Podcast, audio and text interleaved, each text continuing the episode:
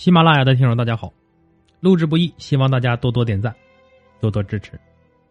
接下来给大家讲的是鬼求石。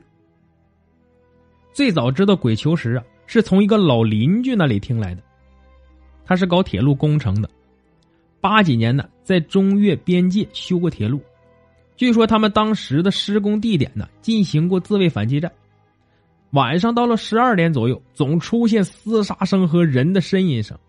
食堂的大师傅每晚必须熬一锅玉米粥泼到地上，这种声音呢才能消失，否则人是睡不着觉的。我们村村南六里的地方啊，有片耕地，人们在下地前呢，有片乱葬岗是必经之路，那里是民国和解放前斩杀犯人的地方。六几年生产队的时候啊，那时候因为路途较远。下地的人们呢，中午一般不回来，由村里啊统一送饭。那时啊，送饭没有现在的饭盆都是用扁的挑两个大坛子。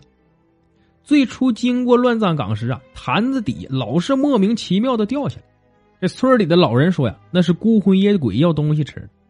以后送饭时啊，在那里倒出来点就行了。嘿，还真灵。后来果然不掉了。一九九二年，我们邻村黄庄贩大米的老杜啊。有天凌晨六点左右，和自己的孩子一起用自行车载着两袋大米啊去赶早集。走到村外的时候，看到路中央有烧的纸人纸马的灰烬，也就没在意，就直接啊从上面骑了过去。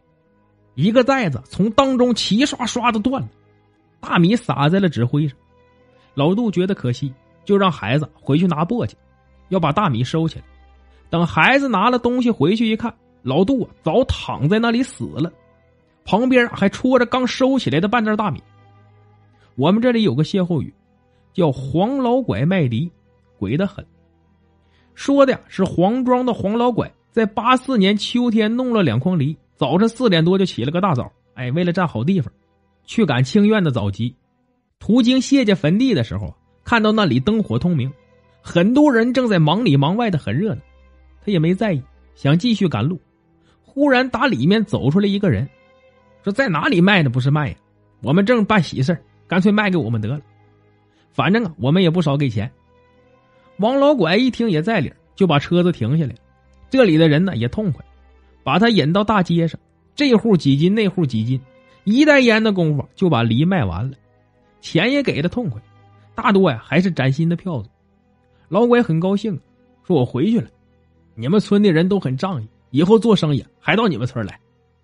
这时老拐听到路上啊有车子的铃声，心说我也赶回去吧，趁天还早，再弄一筐梨去。想到这儿啊，就往外推车子，却怎么也推不动。